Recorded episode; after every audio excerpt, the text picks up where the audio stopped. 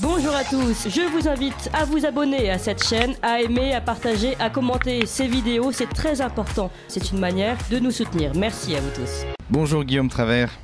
Bonjour. Alors vous êtes universitaire, essayiste, euh, collaborateur à la revue Éléments et vous êtes euh, auteur dernièrement de la, société, la Société de Surveillance, pardon, Stade Ultime du Libéralisme aux éditions La Nouvelle Librairie.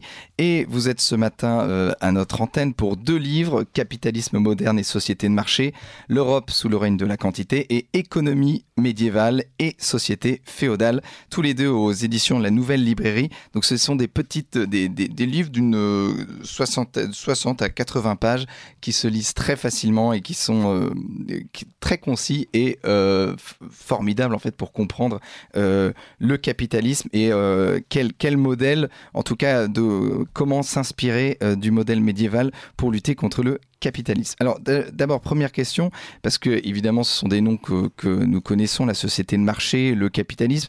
Est-ce que nous pouvons revenir sur la définition, qu'est-ce qu'une société de marché et en quoi elle est liée forcément au modèle capitaliste? Alors, je crois que le, le point euh, le plus fondamental, évidemment, dans l'histoire, il y a eu beaucoup, beaucoup de définitions du capitalisme, parfois contradictoires. Je crois que le, le, le, la vra- le vrai élément essentiel, c'est on est devenu capitaliste le jour où on s'est demandé vis-à-vis de toute chose, est-ce que c'était utile ou pas utile, une bonne affaire ou une mauvaise affaire, une marchandise qu'on pouvait acheter et vendre ou quelque chose qui n'était pas, n'était pas une marchandise. Et je crois que c'est là la grande, la grande, la grande différence. Je vais prendre quelques exemples très simples. Évidemment, euh, je pense, comme beaucoup d'autres, que le capitalisme n'a pas toujours existé. Certains auteurs vous diraient le contraire. Je pense profondément que nous sommes devenus capitalistes à un certain moment, euh, qu'on pourra, qu'on pourra préciser, et que par le passé, par exemple, eh bien, toute l'organisation sociale était tournée vers des fins commune, ce qu'on pouvait appeler le bien commun ou les biens communs, l'idée qu'il y avait par exemple un équilibre, une harmonie sociale à respecter, un bien supérieur au bien particulier des individus. Et à un moment donné, on peut situer peut-être à partir du dix-huitième ou du dix-neuvième siècle, on s'est quasiment, on, on, on a détricoté tout cela pour ne plus dire vis-à-vis d'absolument tout. Est-ce que garder une église, c'est rentable ou pas rentable par rapport à en faire un centre commercial? Est-ce que acheter ou vendre telle ou telle terre qui avait été une, une prairie commune, c'est rentable ou pas rentable, et cetera, et cetera. Et donc, en fait, tout est devenu marchandise, jusqu'y compris dans nos plus euh, euh, intimes institutions. Pensons par exemple au mariage.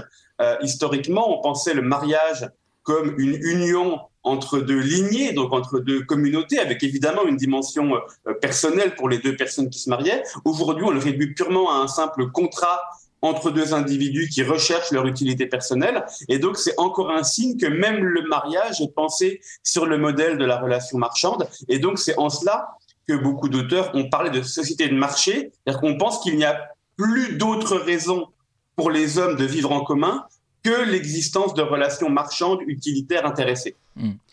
Et ça, ça repose quand même ce, ce modèle capitaliste sur, sur une vision euh, particulière de l'homme, et, c'est-à-dire une vision de l'homme individu euh, complètement déraciné, et surtout sur ce mythe euh, qu'on, qu'on peut aussi attaquer, qui est que euh, cet homme serait entièrement rationnel, que ses choix seraient enti- entièrement rationnels, et que c'est en suivant son, son propre intérêt personnel que finalement la société arrive à s'agencer, à s'agencer. C'est la fameuse main invisible.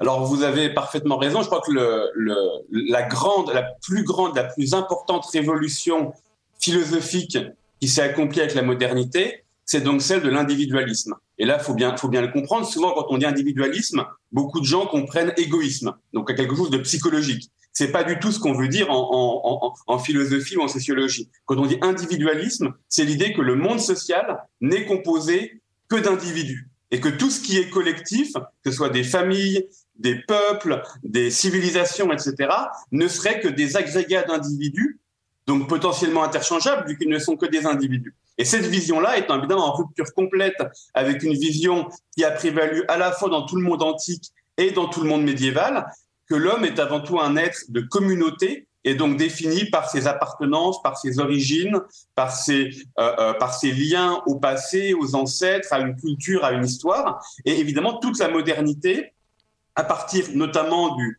de, de, de Descartes au dix-septième siècle, et c'est là le lien avec le rationalisme, a dit finalement non, on peut reconstruire l'ensemble du monde social à partir de, du, du seul individu.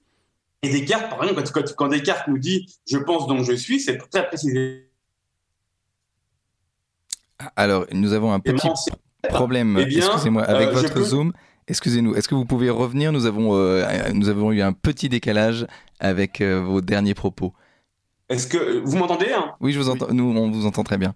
Merci. Très bien. C'est revenu. Donc, je, je disais, à partir du dix-septième siècle, donc, on a une pensée rationaliste qui s'impose, où donc, quand Descartes dit, par exemple, je pense donc je suis, eh bien, ça veut dire quoi ? Ça veut dire, en tant que pur esprit, pur cerveau, je peux tout embrasser, tout comprendre, sans donc le recours à quoi que ce soit qui soit hérité, transmis par une coutume, transmis par une histoire, transmis par ce qu'on appelait des préjugés, qui historiquement étaient simplement ce qui était connu avant qu'on puisse en juger rationnellement. Et donc tout cela, tout, tout ce lien au passé s'est trouvé arasé, éliminé, pour ne plus effectivement laisser que l'individu, ses désirs, sa rationalité, sa quête de profit, et cetera. Mmh. Et donc c'est, une, c'est un ensemble d'individus, et donc il n'y a, il n'y a plus de politique parce qu'il n'y a plus de cité. Et donc euh, ce que vous dites, c'est que la société de marché est aussi un, un dépassement de la politique. Tout à fait. Et, et, et ça, c'est un point central. Historiquement, classiquement, ce qu'on appelle le politique, c'est le lieu de, donc, de, la, de, de, de la vie commune. Et nous sommes, quand, quand Aristote, par exemple, dit que nous sommes des êtres politiques ou des animaux politiques, ce qui veut dire, c'est que nous sommes par nature partie prenante d'une, d'une, d'une cité ou plus largement de communautés qui nous dépassent. On est athénien ou on est spartiate dans le monde grec, et puis dans le monde médiéval, on est de telles de telle villes, de telles corporations, de telles euh, confréries, et cetera.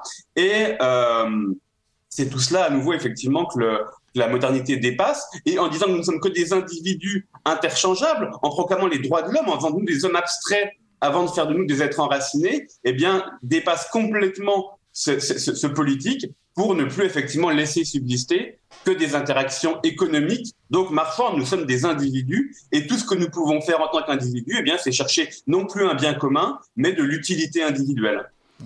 Et donc, ça, ça, ça crée finalement euh, pardon, des, des individus qui sont euh, sans doute qui, qui s'enrichissent beaucoup plus rapidement qu'à d'autres époques, mais derrière, euh, finalement, ça crée des êtres aussi sans doute profondément malheureux, puisque euh, on, on enlève finalement de la société ces, ces pourvoyeurs de sens. C'est par exemple ce qu'explique euh, Patrick Buisson dans, dans La fin d'un monde, c'est-à-dire que la fin du monde rural et la fin du monde religieux, alors une ère plus, plus moderne, finalement, euh, rend les individus profondément euh, perdus et malheureux. Alors, je crois que c'est un point, évidemment, absolument fondamental. C'est vrai que, comme, comme vous l'avez justement rappelé, le libéralisme réduit absolument tout à la quête de l'utilité individuelle, et donc finalement dit que la quête de l'utilité ou du profit individuel n'est plus que la seule fin euh, unique de l'homme.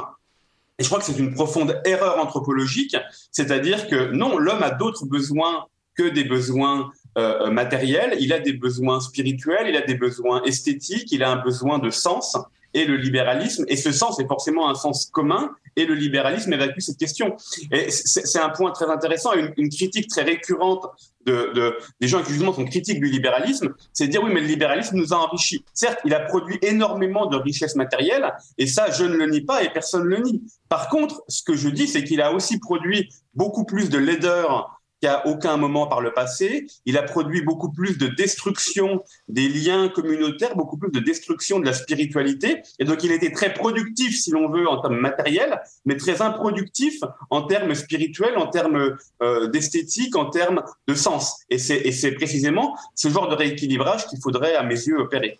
Oui, et justement, donc vous avez écrit, euh, on le rappelle, Guillaume Travers, deux livres, donc Capitalisme moderne et Société de marché. Mais avant ça, vous aviez écrit donc Économie médiévale et Société féodale. Alors que vous avez écrit avant, mais qui est euh, une réponse euh, plus ou moins cachée de Capitalisme moderne et Société de marché, où vous nous expliquez donc que la société euh, féodale est arrivée dans un temps de crise, dans la chute euh, de l'Empire romain. Alors évidemment, on, on voit le parallèle avec euh, le, ce qu'on peut appeler la chute de la civilisation occidentale aujourd'hui. Alors, euh, comment la société médiévale est, est, est un contre-modèle du, du capitalisme libéral ? Alors, bon, déjà, évidemment, historiquement, il vient, euh, il vient avant, et donc tout le capitalisme et toute la pensée libérale s'est construite contre le modèle féodal. Et donc, euh, euh, toutes la, toute la, les grandes idées des penseurs libéraux du dix-huitième, par exemple, c'est de détruire les corporations, de lutter contre les douanes intérieures, de lutter pour la, ce qu'on appelle les enclosures, donc la privatisation des terres, si l'on veut, et cetera. Donc, il y a évidemment une antériorité et un modèle complètement différent, mais je crois que c'est évidemment le... Euh, il a été, donc, il a été très caricaturé par les modernes, par les gens, donc c'est intéressant déjà de le réhabiliter. Et puis... Et mon propos n'est évidemment pas de dire qu'il faut, qu'il faut revenir au modèle, au modèle féodal, ce qui serait euh, bon, l'histoire est ce qu'elle est et le monde aujourd'hui est très différent de ce qu'il a été. Par contre, je crois que ce qu'on peut en tirer, c'est vraiment euh, euh, comprendre les valeurs qui l'ont inspiré, la vision du monde qui l'ont inspiré, et comprendre ce que cette vision du monde peut avoir d'intemporel et peut nous inspirer comme solution pratique pour envisager demain Une, euh, une, une économie et plus généralement un modèle de société qui soit beaucoup plus enraciné, beaucoup plus territorialisé, beaucoup plus centré sur des, des communautés politiques euh, et, et une conception propre du bien commun. Et ça, je crois, c'est, c'est le, le cœur, le cœur du, de, mon, de mon projet, le cœur de, le cœur de l'argument dans ce livre.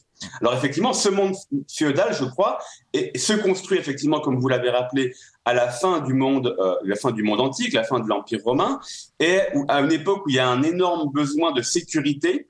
Et donc c'est un monde qui va se constituer réellement sur la communauté, la petite communauté, d'abord euh, villageoise, puis la communauté urbaine, la communauté de métier, et donc qui va être forcé de penser à la fois le bien commun propre à chaque communauté et l'articulation harmonieuse de ces communautés entre elles. Et je crois qu'on est aujourd'hui dans une situation où on aurait beaucoup à apprendre, effectivement, de ce processus et des, des, des valeurs qui l'ont, qui l'ont guidé.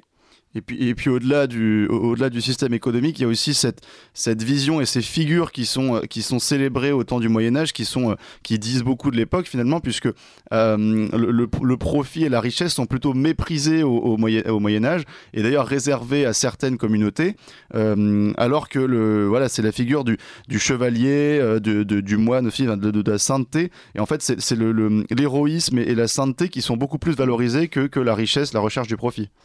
Alors c'est, c'est tout à fait vrai. Euh, ce qui, ce qui est, je crois, très important, c'est qu'effectivement, dès lors, dès lors qu'on dit qu'il y a un, un primat de la communauté sur l'individu, euh, il faut savoir évidemment quelles sont les valeurs qui donnent du sens à ces communautés, qu'est-ce qu'on appelle le bien commun finalement, ou les biens communs propres à chaque communauté distincte. Et ces valeurs ne peuvent pas être purement des valeurs matérielles, puisque par définition, la richesse, c'est ce qui s'accumule presque personnellement. Et donc le Moyen-Âge met effectivement en, en, en, en valeur d'autres types de figures, notamment donc le, le héros et le, et le saint, vous l'avez rappelé. Et ce qui est très intéressant, c'est que la richesse n'est pas du tout absente du Moyen-Âge. Il y a euh, des fortunes qui se créent, il y a des, des marchands, il y a des corporations, et cetera. Mais cette richesse est presque toujours subordonnée à des fins plus hautes. Et donc, elle est réinvestie pour construire euh, des églises, des cathédrales, des hospices, des, euh, et cetera. Donc, il y, y a vraiment maintenant, on a eu beaucoup d'études depuis plusieurs décennies sur la, la richesse au Moyen-Âge qui ont très clairement montré cela. C'est pas, c'est pas une, une, une période qui valorise la pauvreté en tant que telle. La richesse euh, vaut par elle-même, mais elle est toujours subordonnée à autre chose qu'on considère comme plus grand et on considère que l'ordre social ne peut pas être structuré uniquement en fonction de la seule, de la seule quête de richesse. Mmh. Et c'est encore une fois ce que les, les modernes n'arriveront plus à comprendre. Euh, plus pour citer un, un exemple rapide, Adam Smith, donc, qui est un peu le père fondateur de la science économique, a des phrases extrêmement dures sur la noblesse anglaise de son temps et dit « la noblesse anglaise de son temps euh, s'intéresse encore aux valeurs nobles, aux valeurs aristocratiques, euh, veut encore parfois faire des, des tournois ou se battre à l'épée ». Et, et, et Smith dit tout ça est incompréhensible, c'est pas rentable, euh, c'est pas rentable financièrement de se de se de se battre pour défendre son honneur. Et donc il appelle réellement à une révolution des valeurs contre ces valeurs plus plus anciennes. Mmh. Et, et ce monde et ce que vous dites qu'il y a eu un d- désencastrement de l'économie, enfin c'est Karl Po- Polanyi qui le dit, euh, avec l'arrivée du capitalisme, et comment cette société était encastrée, c'est-à-dire le lien entre la politique, la religion, euh, le marché, et en quoi casser ces liens entre ces, les différents camps de la société a créé notamment euh, donc la société capitaliste qu'on Alors, connaît aujourd'hui. C'est effectivement c'est, c'est un point très très important.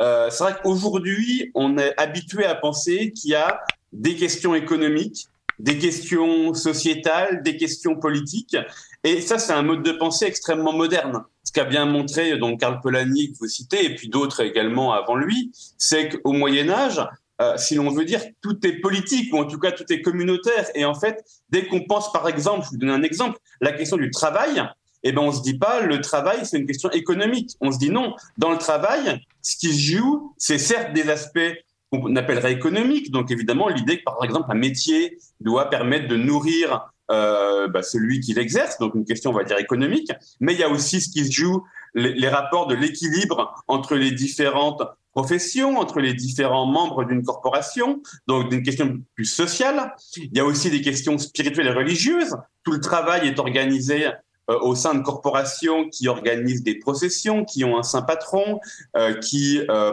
euh, parfois contribuent au financement d'églises ou de chapelles, et cetera. Et donc, euh, dans, dans le monde traditionnel, ou en, très moderne en tout cas, il est impossible de dire, tiens, tel sujet, c'est une question purement économique.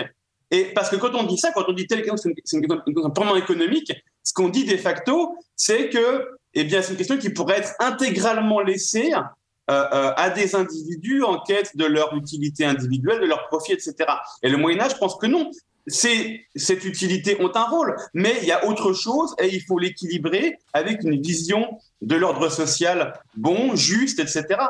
Autre exemple, dès qu'on parle de prix au Moyen-Âge, on parle toujours de juste prix, avec l'idée eh bien, que certes, les choses ont un... Le pain, par exemple, a un prix, et donc qui serait une quantité économique, mais que ce prix doit être juste et donc, par exemple, doit permettre que chaque euh, euh, personne d'une communauté puisse avoir accès à sa ration de pain parce que bien sinon, c'est un déséquilibre pour l'ordre social. Et donc, il euh, n'y euh, a pas de concept purement économique, tout est toujours lié et subordonné à une vision de, de, de, de, de, du bien commun, de l'ordre social bon et juste. Bien sûr, et c'est, c'est aussi par exemple la même chose pour, pour le concept de propriété qui est vu. Alors c'est, c'est pas du tout une, une manière de, de, de comment dire, de, de réduire la propriété à, à quelque chose. C'est pas une, une pratique collectiviste, mais c'est, c'est, c'est une manière de considérer la propriété comme étant quelque chose qui doit servir aussi euh, le bien commun. Donc c'est pas du tout une vision contractualiste de la société. Mais euh, quand on voit ça finalement, euh, on peut se dire, en fait, ça, ça, ça Ça, ça, ça contredit complètement le narratif euh, de, plutôt marxiste de, sur le capitalisme, à savoir que le, l'économie a toujours primé et que finalement euh, le capitalisme était déjà présent au moment, au moment de la société médiévale.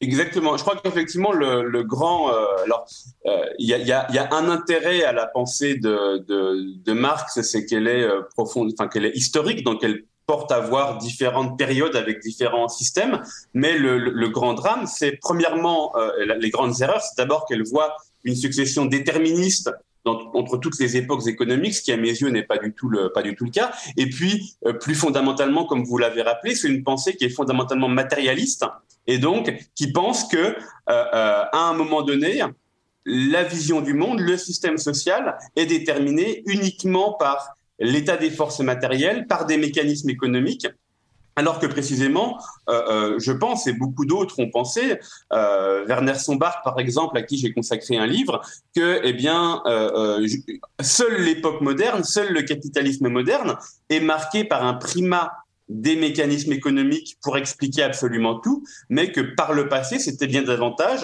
des, euh, des visions du monde, des valeurs spirituelles, des valeurs différentes qui structurait l'ordre social. Werner Sombart, par exemple, nous dit qu'il n'y a absolument rien de commun entre la mentalité de l'artisan euh, d'une corporation médiévale et celle de l'entrepreneur américain moderne.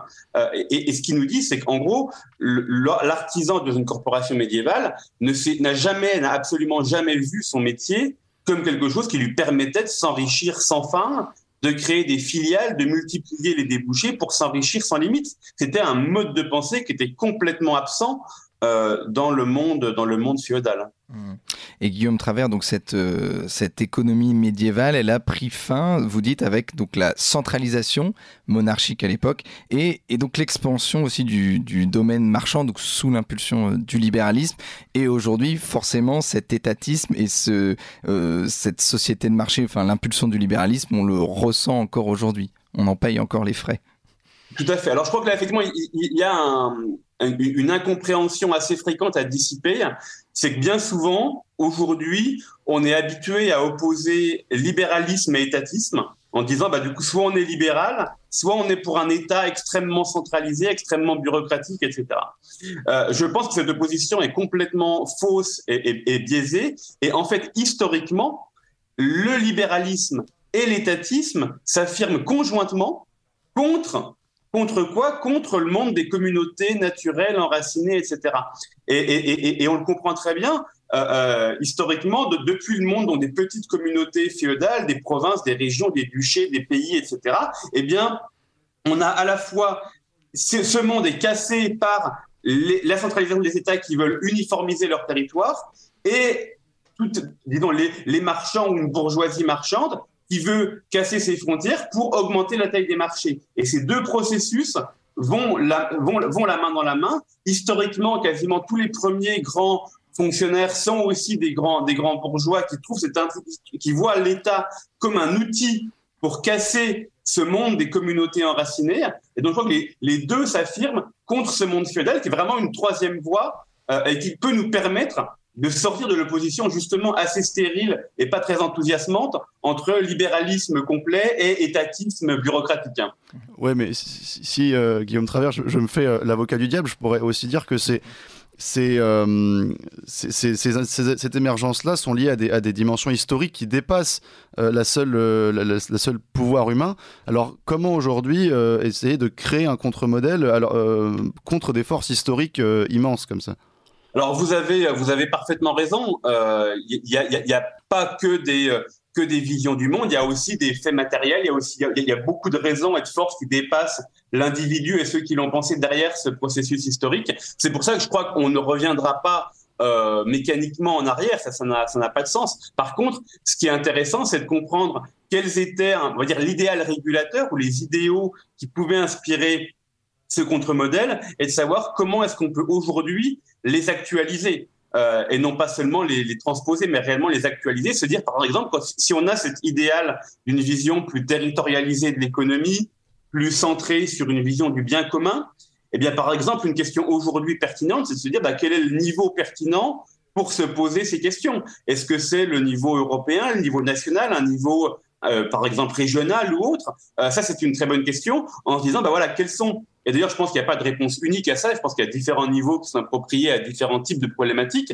Mais c'est-à-dire, à quel niveau aujourd'hui il faut penser le bien commun et donc penser peut-être un certain protectionnisme, un certain localisme, et cetera. Je crois que c'est une manière complètement différente de penser le, euh, les alternatives au, au système économique euh, actuel.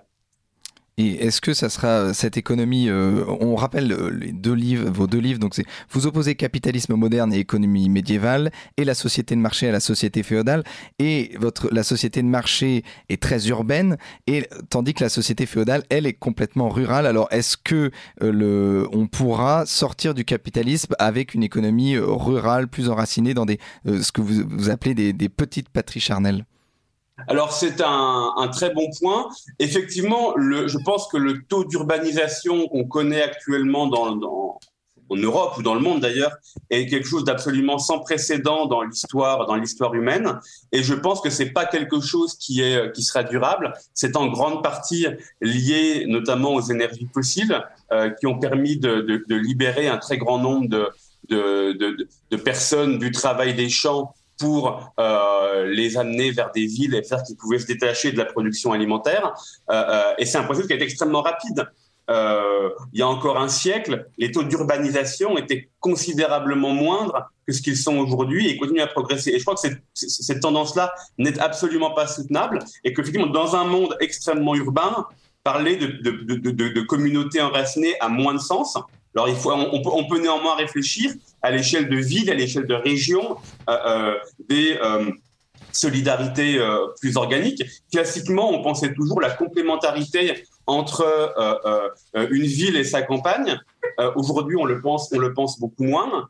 Donc, je crois qu'il faut, euh, il, il faut se dire que si demain le monde est moins urbain, eh bien, on, on pourra éventuellement retrouver ces choses-là qui ont, euh, qui ont, qui ont plus de sens. Et d'ailleurs, c'est même déjà presque le cas, puisque on voit énormément, c'est une tendance et qui s'est encore accélérée, notamment après la, la crise du Covid et, et le confinement, que de plus en plus d'individus euh, vont finalement se tourner vers la, la, la campagne, et que le télétravail, même s'il a des effets pervers, peut aussi permettre, euh, être une innovation qui permet de, d'allier un cadre de vie agréable et enraciné avec euh, une, sans, une, enfin, sans renoncer à la, à la société de marché euh, dont, de laquelle on, on dépend quand même factuellement aujourd'hui.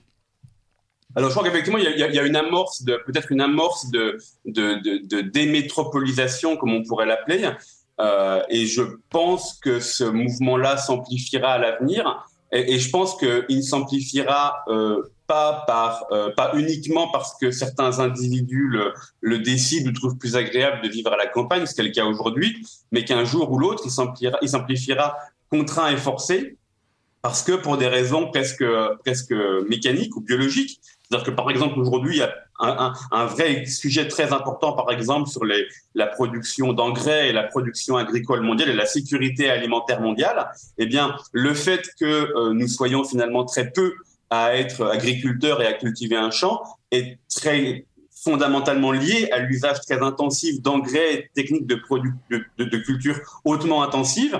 Si demain, ces techniques ne peuvent plus être autant utilisées, eh bien, il faudra rem- rem- remplacer les engrais par, de la, par du travail humain, remplacer peut-être le travail, certaines machines par du travail humain. Et donc là, on aura effectivement un nouveau un mouvement vers, vers les campagnes, qui rappellera d'ailleurs en très grande partie ce qu'a connu la fin de l'Empire romain. Euh, rappelons-nous qu'au sommet de, de la gloire de, de Rome, Rome comptait à peu près un million d'habitants, et l'approvisionnement en ville, en, en parlant l'approvisionnement en blé, une ville d'un million d'habitants sous l'Antiquité, il fallait aller chercher du blé dans toute l'Afrique du Nord et peut-être jusqu'au sud de l'Angleterre. Donc c'était dépendant, une seule ville dépendait de réseaux d'échanges à l'échelle de, d'un continent entier. Alors aujourd'hui, on en dépend à l'échelle du monde entier, mais c'est à peu près la même logique. Et si demain, ces chaînes d'approvisionnement se, se grippent, euh, euh, dysfonctionnent, eh bien, on pourrait effectivement imaginer un, un, un retour vers un monde plus rural et donc peut-être plus, euh, plus communautaire. Mmh. Et, et vous avez écrit aussi, euh, Guillaume Travers, La Société de Surveillance, stade ultime du libéralisme, alors aux éditions La Nouvelle Librairie aussi, dans, dans le même format euh, que, vos, que vos deux précédents livres. Euh, en quoi cette société euh, de surveillance qui est sournoise, comment, comment on peut y échapper aujourd'hui ? Alors c'est très compliqué puisqu'effectivement, on, comme vous le savez, on est, on est de plus en plus inséré dans des, dans des mécanismes euh, bureaucratiques, publics ou privés, on va le dire, puisque quasiment tout ce qu'on fait est connu des États ou est connu en, en, en ligne par des sociétés privées.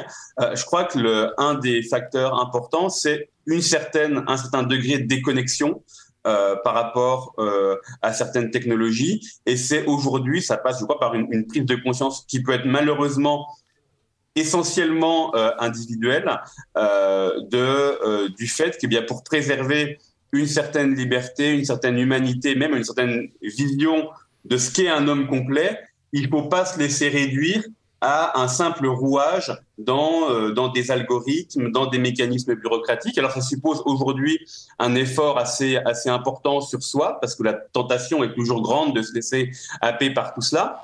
Euh, je crois aussi que euh, les, les politiques ont un rôle potentiellement à jouer. Euh, je lisais pas plus tard qu'hier un ouvrage assez intéressant sur le, les algorithmes.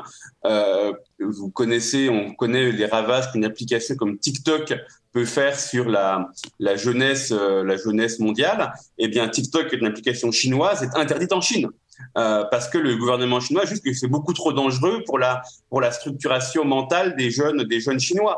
Euh, le, le gouvernement chinois interdit tout un tas d'applications à la jeunesse chinoise ou ne les autorise que une heure le soir, le vendredi et le samedi soir, par exemple, euh, les réseaux sociaux, et cetera, certains jeux vidéo. Et donc, on voit qu'avec une volonté politique, il y a un moyen d'organiser une certaine euh, déconnexion, alors qu'évidemment, dans le cas chinois, elle est complètement différente, parce qu'ils ont par ailleurs un crédit social, et cetera. Mais on pourrait imaginer des politiques de ce type-là, euh, euh, de type de déconnexion voulue davantage par l'État pour préserver des zones de, de, de pensée plus critique, d'action plus déconnectée par rapport au système. Merci beaucoup Guillaume Travers. Et simplement pour conclure, est-ce que vous auriez, euh, pour, pour mieux comprendre et mieux voir ce, ce modèle et, et opposer des modèles, deux ou trois auteurs à recommander euh, rapidement pour, pour essayer de mieux comprendre euh, à la fois le modèle capitaliste et comment s'en, s'en séparer? Alors, euh, sur le, peut-être une recommandation sur le monde euh, féodal ou médiéval, le, le grand livre de Jérôme Bachet sur la civilisation féodale me paraît absolument euh, capital. Euh, sur le capitalisme, eh bien, on pourra conseiller peut-être euh, euh, Karl Polanyi, qu'on a cité, qui est un auteur plutôt qui, qui, qui vient de la gauche, mais très intéressant, très, très, très intéressant. Euh, les ouvrages peut-être de Werner Sombart, que j'ai cité également. Et puis, je citerai un ouvrage assez intéressant, euh, beaucoup plus récent, qui est paru il y a deux trois ans, qui s'appelle « La fabrique du consommateur », euh, d'un dénommé Anthony Galluzzo, qui est vraiment passionnant et qui montre bien comment, pour faire de nous des consommateurs, il a fallu presque un travail de, de reprogrammation de notre vision du monde, que par exemple, classiquement, un ménage achetait beaucoup plus facilement un bien chez un petit artisan que dans une grande surface. Et pour le faire aller dans une grande surface anonyme, impersonnelle, et cetera, il a vraiment fallu tout un travail de reformatage presque mental pour y arriver, et c'est très intéressant. Et surtout, lire Guillaume Travers, donc on rappelle Économie médiévale et Société féodale, Capitalisme moderne et Société de marché, mais aussi hein, La Société de surveillance, stade ultime du libéralisme, trois livres aux éditions La Nouvelle Librairie. Merci beaucoup Guillaume Travers. Vous appréciez cette émission? Alors aidez Radio Courtoisie à en produire d'autres, en indépendance totale. Rendez-vous sur soutenir point radio courtoisie point f r. Merci d'avance.